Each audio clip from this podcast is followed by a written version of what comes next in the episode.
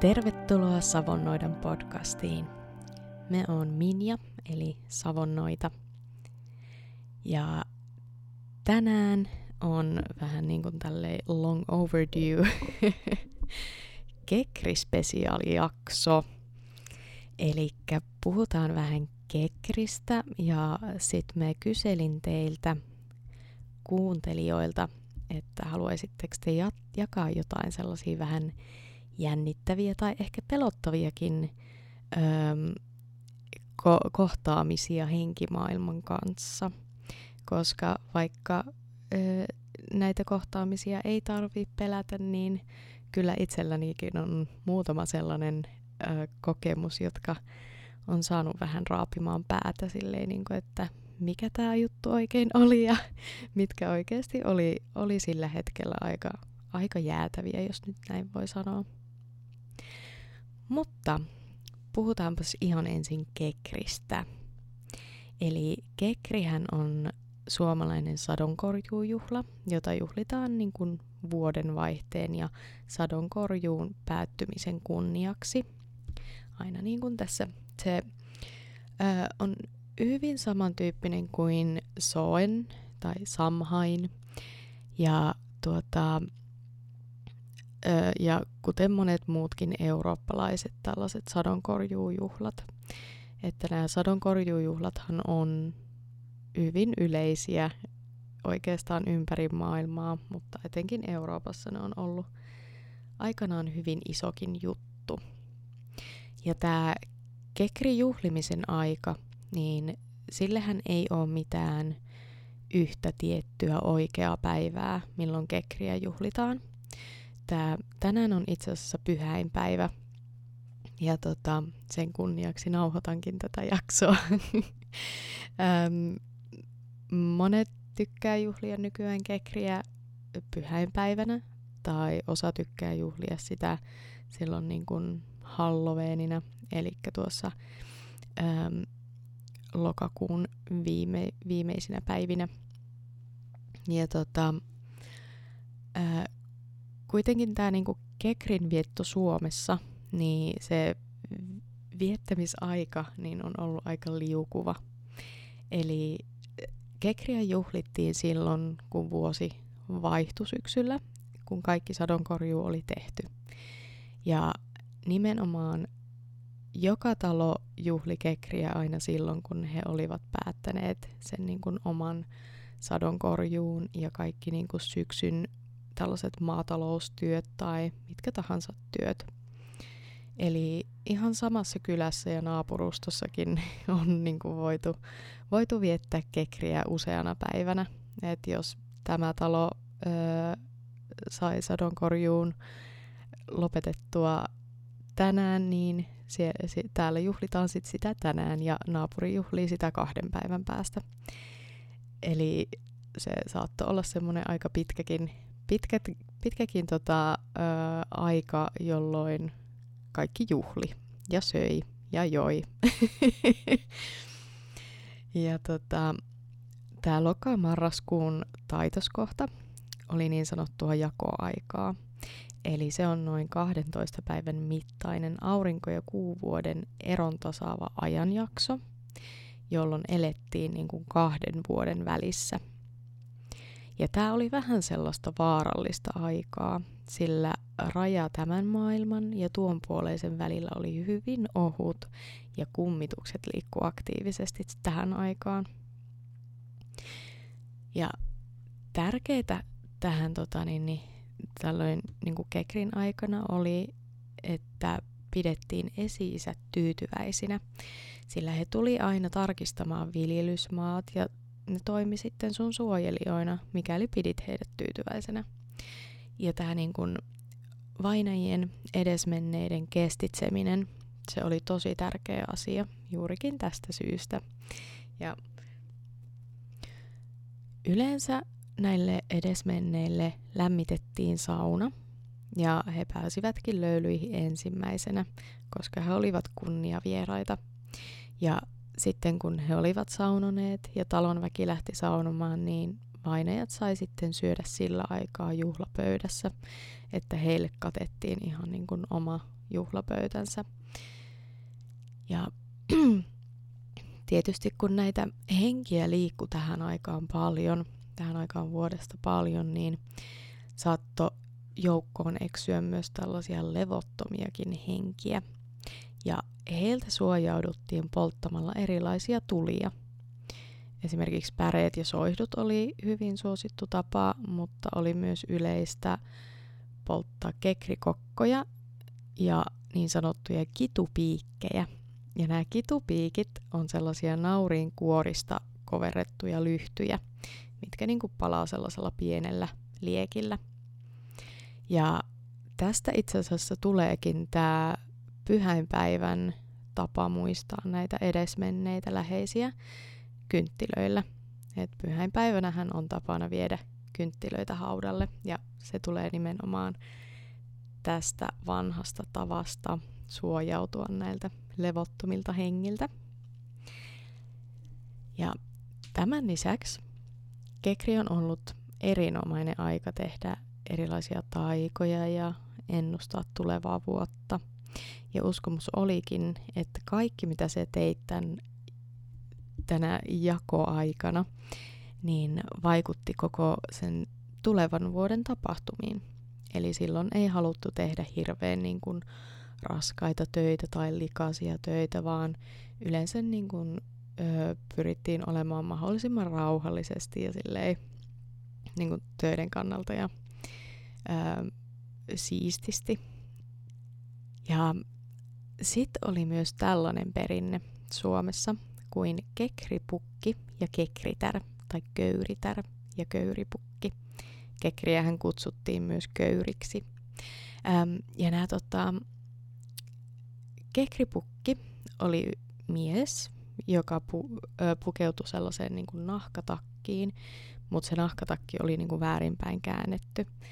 Hänelle ripusteltiin jotain eri, eri sellaisia niin kuin ääntä pitäviä, heliseviä esineitä siihen takkiin. Ja sitten hänelle saatettiin tehdä sarvet jostain esimerkiksi lusikoista tai mistä tahansa. Ja, ja hänellä saattoi olla sitten myös sellainen tuohinaamari kasvoilla. Ne kannattaa katsoa, jos löydätte sellaisia vanhoja kuvia, ää, vaikka ihan googlettamalla, että minkä näköisiä nämä kekripukki ja kekritar on ollut. Ne on oikeasti aika kriipin näköisiä mun mielestä. ja tota, tämä kekritar sitten pukeutui kokonaan valkoisiin vaatteisiin ja kasvot oli peitetty jollain haarosolla tai paperilla. Ja he sitten kiersi eri taloihin ja heille tuli tarjota aina ruokaa ja juomaa, etenkin juomaa. Ja mikäli siitä sitten kieltäytyi, niin he saattoi uhkailla sitä talon väkeä vaikkapa uunin hajottamisella. Että tämä on selkeästi tällaista niinku trick or treat äh, suomi-versio. ja tota, tämä jakoaika oli sellaista ylösalaisin aikaa, että niin kun, maailma kääntyi vähän päälaelleen, koska vainajat kulki elävien keskuudessa ja kaikkea ihmeellistä uskottiin tapahtuvan tänä aikana.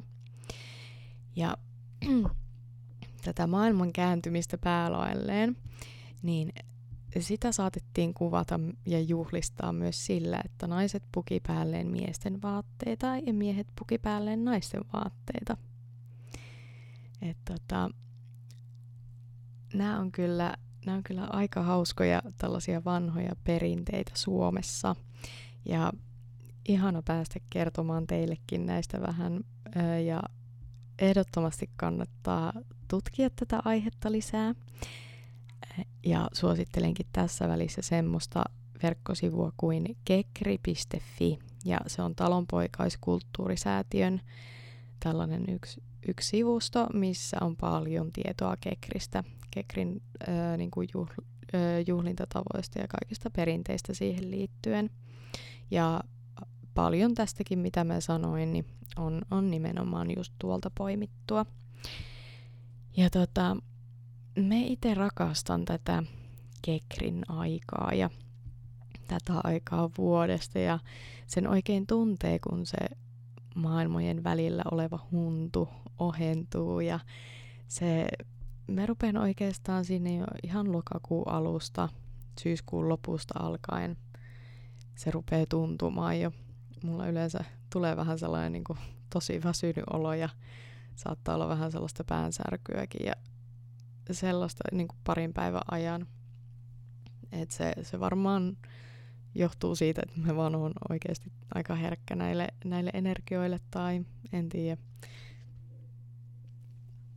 Mutta tota, se henkimaailma tavallaan aktivoituu silloin ja oman kokemukseni mukaan sitä jatkuu sellaisena hyvin aktiivisena ihan tuonne talvipäivän seisaukseen saakka. Ja yksi toinen syy, miksi me kans nautin tästä ajasta on se, että tota, tämä on myös niin sanotusti hekaten aikaa. Ja vaikka hän onkin vahvasti läsnä aina mun niin kun noituudessa ja ihan arjessakin, niin tämä aika on jotenkin entistä vahvempaa ja niin kuin se, että niin kuin hänen läsnäolonsa tuntee huomattavasti vahvemmin. Ja tota, 16. marraskuutahan vietetään niin, sanotu, niin sanottua Hekaten yötä, jolloin tätä Jumalatuorta juhlitaan ja kunnioitetaan. Ja, tota, ja sitten etenkin niin tämä, koska pimeä kuuhan on aina sellaista niin kuin Hekaten pyhää aikaa, jos näin voi sanoa, niin varsinkin tämä niin kuin marraskuun pimeä kuu on tosi sellainen spesiaali, ö, spesiaali päivä, ilta ja yö. ja tota, jos niin kun kiinnostaa Hekaten kanssa työskentely tai muu, niin se kannattaa, kannattaa ehdottomasti tämän kuukauden aikana niin kun lähteä tavallaan lähestymään häntä. Että tämä on kyllä oikein, oikein hyvä ajankohta sille. Mutta sitten jos tota, palataan takaisin tähän, tähän itse kekriin, niin mä tykkään itse juhlia sitä ihan saunomalla, syömällä. Mä tykkään hirveästi leipoa itse, niin mä yleensä leivon jotain.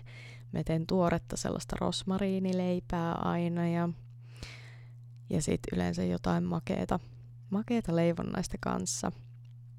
Ja sitten tietysti kaikkia tällaisia satokauden öö, ruokia tykkään kokkailla silloin. Ja tota, sen lisäksi mä tykkään nostaa aina kortteja ja sitten kommunikoida tietenkin henkien kanssa. Joskus vähän isommin teen tämän, joskus vähän pienemmin, joskus me kutsun vieraita paikalle ja joskus me on vaan ihan yksi. Se niin riippuu ihan siitä, että miten, miten tämä arki rullaa ja, ja mihin riittää energiaa. Mutta tämä on kyllä ehdottomasti mun lempijuhla kaikista vuoden juhlista. Ja mun alttari yleensä täyttyy silloin kurpitsoista ja kynttilöistä ja ulos mä sytytän lyhtyjä ja mä oikein fiilistelen tätä, tätä tota, synkkää tai tällaista niinku pimeitä, pimeitä säätä ja vähän sellaista kolkkoa säätä ja se on ihana olla sisällä ja nauttia kynttilöiden valosta ja lukea jotain hyviä kirjoja ja nostella vähän kortteja ja se on ihanaa. ja sitten yksi asia kans, mistä mä tykkään tässä Kekrissä, on tarinan kerronta. Ja tämä on sellainen yksi perinteinen ajanviete Kekriä juhlittaessa. Ja mä kysyinkin teiltä kuuntelijoilta sellaisia jännittäviä tai ehkä pelottaviakin kohtaamisia ö, henkimaailman kanssa tai muiden selittämättömien asioiden kanssa, niin minäpäs jaan näitä, näitä joitain teidän kanssa. Ja kuunnelkaa ihmeessä siellä. Öö, toivottavasti ette nyt milloinkaan yöllä pimeässä peloissa ne kuuntele. tai jos siitä tykkäätte ne niin ei muuta kuin antaa palaa. Mutta kuunnelkaa ihmeessä, nämä on kaikki tota, niin, niin, teidän kuuntelijoiden kertomia tapahtumia ja nauttikaa. Ensimmäinen tarina on tällainen. Olin pieni ja mua sänkyä vastapäätä oli antiikkikaupasta ostettu taulu. Yhtenä yönä, kun oli ihan pilkko pimeää, niin mä huomaan jotain liikettä siellä taulun suunnalla. Ja kun katsoin sinne, niin taulusta alkoi mua kohti tulla sellaisia vanhan ajan ihmisten naamoja. Menin äkkiä peiton alle piiloon ja hoin ääneen, menkää pois, menkää pois, menkää pois. Kun uskaltauduin peiton alta vihdoin, olivat kasvot kadonneet. Mm. Sitten aika paljon tuli sellaisia vähän samantyyppisiä, just nämä on kaikki ihan, ihan yhtä, yhtä lailla vähän niin kuin ö, karvoja nostettavia tarinoita, varsinkin kun niitä itse kokee. Että tässä on yksi, yksi esimerkki näistä, minkä tyyppisiä tuli hyvin, hyvin useita, että kerran keskellä yötä heräsin siihen, kun kaapin ovi aukesi ja pamahti saman tien kiinni. Luulin, että kissa oli yrittänyt kaappiin, mutta kissa ei näkynytkään missään. Yleensä tällaiset kaikki äänet, kun niitä kun ne kuulee, ne on niin yllättäviä ja sit niin kun, varsinkin joskus keskellä yötä, kun saatat olla niin tosi väsynyt, niin nämä voi olla tosi tosi kuumottavia tilanteita, öö, koska sitä, sitä ei todellakaan odota tapahtuvaksi. No, sitten päästään seuraavaan tarinaan. Kerran olimme juuri muuttosiivousta tekemässä tulevaan silloiseen kotiimme, joka oli vanha 1800-luvun talo, kun tyttäreni 4V tuumasi minulle, että kauheasti liikkuu porukkaa tuolla eteisessä. Kysyin, ketä siellä on, ja tytär sanoi, varmaan ne kuolleita on. Itse en nähnyt ketään, vaikka tunsinkin, ettei oltu siellä yksin. Nämä on kanssa aika silleen, öö, karmivia välillä nämä, mitä lapset näkee, mutta sitten itse ei niinku näe yhtään mitään. Lapsethan on aika herkkiä kaikelle tällaiselle. Vuosia sitten olin äitini luona yötä, join aamukahvia keittiössä ja eteisessä oli akvaario. Akvaarion takaa kurkkasi pieni kiharpäinen lapsi ja luulin sitä ensin pikkuveljekseni, sillä hän näytti kovasti häneltä. Huudahdin huomentaa mutta vastausta ei kuulunut. Nousin pöydästä ja lähdin kävelemään kohti eteistä, kunnes tajusin, että veljeni nukkuu omassa huoneessaan. Mysteeriksi jäi, kuka tämä pieni lapsi oli, ja kyllä se silloin tuntui karmivalta.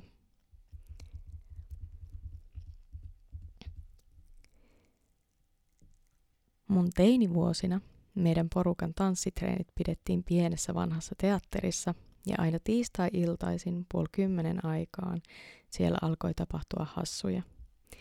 Teatterilla vaan ympäröi mustat koko seinän mittaiset verhot, jotka räpsähtäen aukeni ja meni kiinni. Salin katosta kuului ääntä, ihan kuin joku olisi raapinut sitä rautalangalla. Välillä salissa oli korkeat tikkaat ja ne alkoi heilumaan ihan kuin joku olisi sieltä tikkaiden yläpäästä niitä heiluttanut. Salin ovet oli aina kiinni ja niihin pamautettiin nyrkeillä ja kerran kuulosti siltä, kun ovea päin olisi juostu. Luonnollisesti oltiin siihen aikaan aina viimeisiä paikalla siinä rakennuksessa. Siellä ei ollut ikinä muita kuin me noin kymmenen teinityttöä, joten näitä juttuja ei kukaan ikinä usko.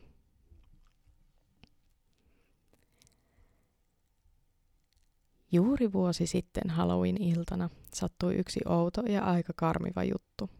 Asun metsien ja peltojen keskellä, eikä täällä ole ihan kuin muutama naapuri. Mulla on iso sekarotuinen koira, jonka kanssa lähdettiin alkuillasta lenkille. Oli jo hämärää niin, että mulla oli otsalampu päällä. Siitä oli tosin virta loppumassa, eikä valoteho ollut enää niin hyvä. Vähän matkaa käveltiin kotoa ja kohti, lähel- ja kohti läheltä alkavaa metsätietä. Lähestyttiin alkavaa metsää ja huomasin otsalampun valossa, että joku seisoo tiellä metsän reunassa. Koira huomasi sen myös ja alkoi heti murista. Jatkoin kävelyä aja- ja ajattelin, että ehkä siellä on joku lenkkeilijä. Lähestyttiin tuota hahmoa, koirani murisi ja haukkui, eikä olisi suostunut tulemaan enää yhtään lähemmäs. Hahmo vain seisoi paikallaan, eikä valosto huolimatta hahmottanut, enkä valosto huolimatta hahmottanut sitä oikein kunnolla. En nähnyt lopulta edes kasvoja. Koirana oli ihan hermonen ja peloissaan, joten huusin hahmolle, että puhuisitko jotain. Huusin hahmolle useamman kerran, mutta mitään ääntä ei kuulunut, eikä se lähtenyt edes liikkeelle. Lopulta koirani oli niin paniikissa, että lähti juoksemaan kohti metsää ja minä perässä. Sain jotenkuten kiskuttua koirani takaisin tielle ja päätin, että ei yritetä ohittaa hahmoa, koska koira pelkäsi niin paljon. Itselle jäi tuosta ihmetys, että kuka ihme se oli, mitä se teki metsän laidassa pimeällä ilman lamppua ja seisoi vain paikoillaan. Kukaan naapuri se ei ollut, sillä naapureilla on aina koira mukanaan lenkeillä.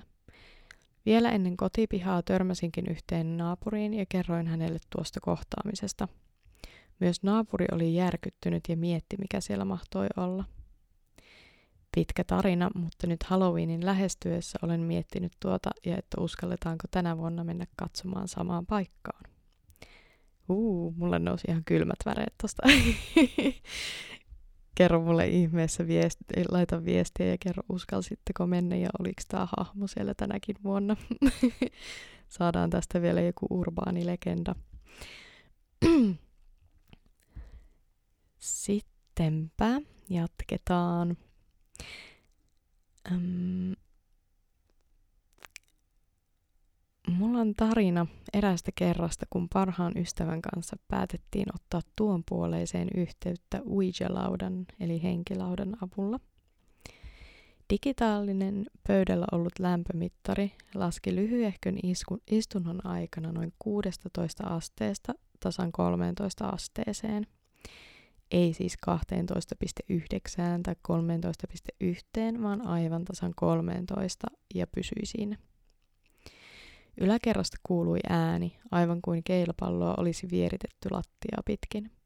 Tämä oli mahdotonta, sillä pidimme istunnon hylätyssä talossa, jonka yläkerrassa oltiin just käyty, eikä siellä ollut tasan mitään, mikä tällaista ääntä olisi voinut pitää.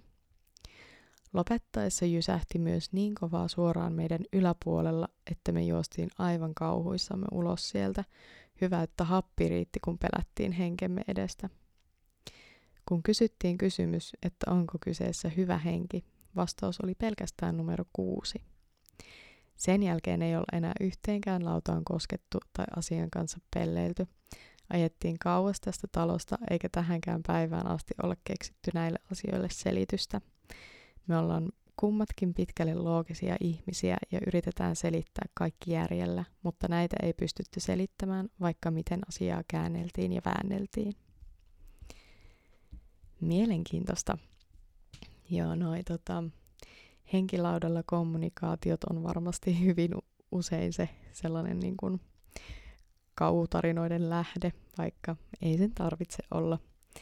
Voisin itse asiassa jossain jaksossa puhua vähän henkilaudan kanssa työskentelystä. Mutta joo, jatketaan. Aikoinaan asuimme vanhan kyläkoulun yläkerrassa. Jo illalla tunnelma oli omituinen ja sähköinen. Tyttäremme oli, tyttäremme oli silloin kymmenen kuukautta vanha. Olimme olohuoneessa ja pari lelua alkoi liikkumaan itsekseen. Ei ollut vetoa, ikkunaa auki tai muuta vastaavaa. Sitä ihmeteltiin, mutta ei siinä sen kummempaa. Aloin valmistella tyttöä nukkumaan, ja tämä tytön huone oli tehty isosta vaatehuoneesta käytävän varrella – ja kun laitoin tytön sänkyyn, näin syrjäsilmällä kuinka joku kävelee käytävää pitkin keittiöön ja luulin, että mies meni tekemään iltapalaa. Siispä huikkasin, että tee minulle myös leipä. No mies sanoo olohuoneesta, että miten niin, istun sohvalla. Ilmassa tuoksui sähkö. Vähän myöhemmin mentiin nukkumaan ja olo oli levoton ja minua ei nukuttanut yhtään. Sitten näin, miten käytävää pitkin tuli pitkä musta hahmo sängyn viereen ja sillä ei ollut kasvoja, mutta punaiset hohtavat silmät ja se oli mustan savun ympäröimä. Yritin ravistaa miestä, että mikä tuo on, mutta hän ei herännyt, vaikka ei hän ollut edes ehtinyt vielä nukahtaa. Minulle tuli ihan hirveän huono olo ja musta hahmo kääntyi ja lähti menemään takaisin käytävään ja sanoin miehelle, että toivottavasti se ei mene tyttären luo. Ja samalla hetkellä se meni seinän läpi tytön luo. Tyttö alkoi itkemään ja samalla hetkellä myös mies havahtui lopulta ja menimme hakemaan tytön viereemme. Hän itki kuitenkin koko yön ja mikään ei auttanut rauhoittumaan. Myöhemmin muutettiin alakertaan isompaan asuntoon ja siellä sattui myös kaikenlaista ja hahmon näki moni. Uu, mikähän hahmo siellä on ollut. Onpas mielenkiintoista. Ja sitten tähän vielä yksi tarina tähän loppupuolelle. Tällainen vähän hyvän mielen tarina. Olin vasta synnyttänyt esikoisemme ja olimme kotiutuneet. Ensimmäisistä öistä asti alkoi jos minkälainen viline. Lapsen pinnasängyn valo värisi, vaikka patterit vaihdettiin useasti. Herätyskellon valo teki tätä samaa ja taulu yläpuolella kallisteli ees taas öiden aikana. Yhtenä yönä sitten näin hahmon vilahtavan sänkyni ja pinnasängyn välistä. Lapsi oli alkanut itkeä ja olin kääntymässä hoitamaan, niin itku loppuikin, ja silloin näin tämän hahmon lähtevän välistämme. Tätä kyläilyä jatkui tovin ennen kuin loppui vähitellen. Tämä kävijä oli lapsen edesmennyt iso mummo. Toi oli aivan ihana tarina. Ähm, ja vaikka monta kertaa tällaisia kohtaamisia henkien kanssa saattaa säikähtää ja ne voi tuntua välillä pelottaviltakin, niin kannattaa aina muistaa, että hyvin, hyvin usein henget ei halua sulle mitään pahaa. Ne ei niin kuin lähtökohtaisesti halua, ne ei halua satuttaa sua tai pelotella sua tai muuta.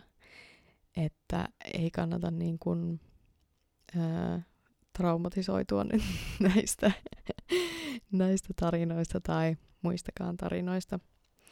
että tota, kyllä ne niin kuin suurin osa henkikohtaamisista on, on kyllä oikeasti sellaisia, että kun et anna sille niin kuin pelolle valtaa, niin ei, ei siitä niin kuin mitään pelottavaa sitten tapahdu.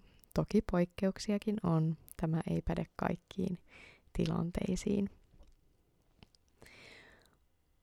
Mutta mä mietin tässä, pitäisikö mun kertoa vielä jotain omia kokemuksia. Mä voisin kertoa yhden.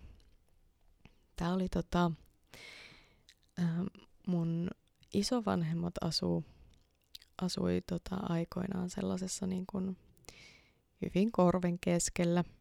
Ja siellä ei ole, ei ole mitään, edelleenkään mitään katuvaloja tai muuta, niin öisin siellä on oikeasti tosi tosi pimeätä.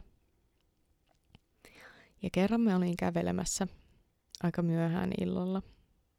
Tai ei se varmaan myöhään illalla ollut, koska silloin oli talvi ja oli sellainen ihan, ihan kiva pakkanen, oikein kirpsakka pakkassää. Mutta oli kuitenkin ihan pimeätä ja tähti taivas, kirkas tähti taivas ja kuutamo. Silleen, että se kuutamo valaisi ihanasti. Että ei siellä oikein, niin kuin, siellä ei tarvinnut edes mitään taskulamppua tai muuta. Kun mä kävelin sieltä mäen päältä mummolaa kohti. Ja, ja sitten mä niinku rupesin yhtäkkiä kuuntelemaan, että niinku, et mun takaa kuuluu askeleita. Ja tietysti mä sitten niinku pysähyn ja rupean katsoa, mennä siellä ketään. Ja ne askeleet niinku, siis ne kuulosti tosi tosi sellaisilta raskailta ja isoilta. Ja mä olin ihan, että mitä ihmettä, koska se, se oli semmoinen niinku aukko et siitä kyllä olisi nähnyt, jos siellä on joku ihminen. Ja tota, mä sitten ajattelin, että okei, että no ehkä mä vaan niinku kuulen omiani.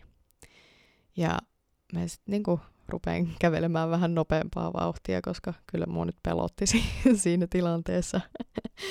ja, tota, ja me kuulen, miten ne niinku askeleet mun takana nopeutuu ja me niinku vilkuilen koko ajan mun olan yli ja me en näe mitään siellä, mutta me kuulen ne askeleet ihan selvästi ja se ei ollut mikään sellainen, että mun, mun omat askeleet olisi kaikunut mistään, koska ne, ne askeleet jatkuu, jos me pysähyin. Ja siis me, me juoksin ihan täysiä sen loppumatkan. Mä olin, aiv- siis mä olin niin peloissani, kun mä pääsin sinne mummon luo.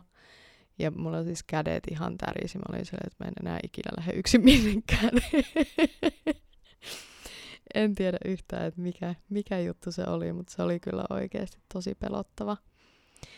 Ähm, mutta joo, hei, jos, jos teillä on jotain pelottavia tai tällaisia jännittäviä kohtaamisia tai jotain selittämättömiä juttuja, mä rakastan tällaisia juttuja. Ihan oikeasti mä oon, mä oon niin iso ö, kauhufani.